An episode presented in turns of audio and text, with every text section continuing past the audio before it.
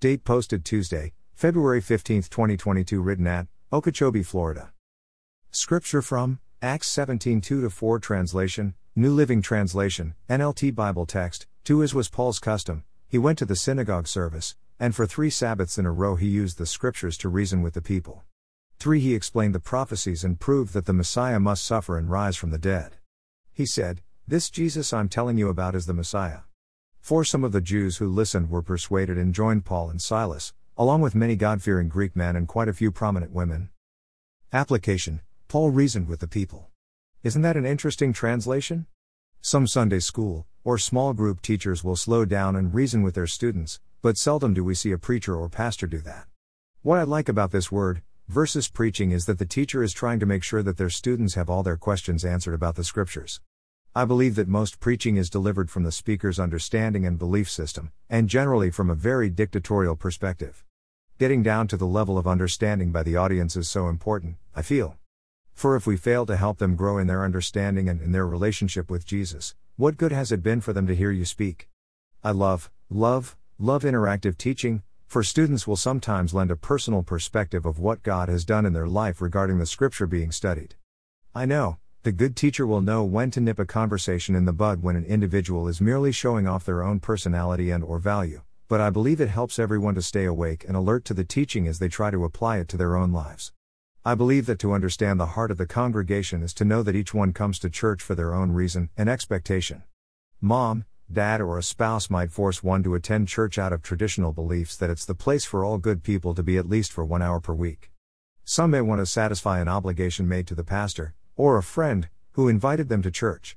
But I believe that Paul was especially addressing the needs of the ones who knew about God and his Son, but still had a lot of questions. In fact, most Jews tend to struggle with the idea of Jesus being the Messiah, and/or being equal with God. In reasoning with them from the Scriptures, Paul was using the inspired words of God himself to spell out the truth of the Messiah and that Jesus was indeed that Messiah.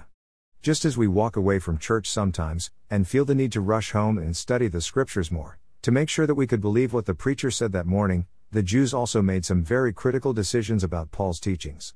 For some believed, and followed Paul and Silas, while some got all heated and wanted no further discussion, but instead they wanted to continue their fight of getting rid of these evangelists. Each week we have the same sort of crowds, for some will stay at home unconcerned about hearing anything more about Jesus, because all is well in their family and they have no immediate need for Jesus. Some will reluctantly go to church, because they feel obligated to their parents, spouse, friends, or even the pastor. Some will be at church in bodily form, but their minds are on the fishing, hunting, or playgrounds. But some might be interested in understanding the Word of God better, for they have seen over and over again how God has delivered, directed, and comforted them through His Word. Friends, those that love you are already praying and encouraging you to go to church with them next weekend. In helping you decide, let me encourage you to go with the intent of better understanding the Word of God and applying it to your life in a way that He will personally speak to you about. If you do this, I am convinced that you will see such value in the teachings of God's Word that you will be ready to lead the way for your family to learn from God's Word every week going forward. Blessings noted, God's Word is invaluable for the one who desires to grow closer to Him, and to the one who needs more in life than worldly belongings.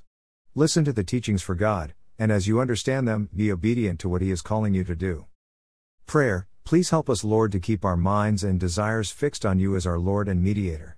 May our desire to grow in knowledge of You become more intense each week.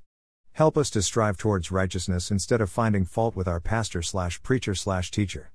May we, like the Jews who accepted the teaching of Paul and Silas, decide to follow You wholeheartedly. Amen. Footnote: There are 2 more pages on my blog that will provide you with additional information, one of them being To Know Jesus. If you have been challenged to make a decision today after reading this devotional, please click on the above page, or speak with a local Bible teaching pastor, or contact me at nuggetsfromgodsword@outlook.com. Please allow someone to pray with you and give you help and/or encouragement as you begin, or continue your walk with Jesus. Words underlined in my blog might indicate a link to a song that came to mind as I wrote the devotional. Feel free to click on the link and listen as you continue to read or pray. If this devotional was forwarded to you and you would like to see more, please go to Nuggets from God's Word and read more, or you may freely subscribe for a daily email conveniently containing each day's devotional. You may also visit me on Spotify and listen to Nuggets while you're out and about. I would encourage you to find a church home nearby your home and attend as frequently as you could. Get to know God, and allow His people to encourage and strengthen you in your Christian walk, while making every effort to be a blessing to them. God is at work among His people. Please consider growing in your faith, as you worship with fellow believers.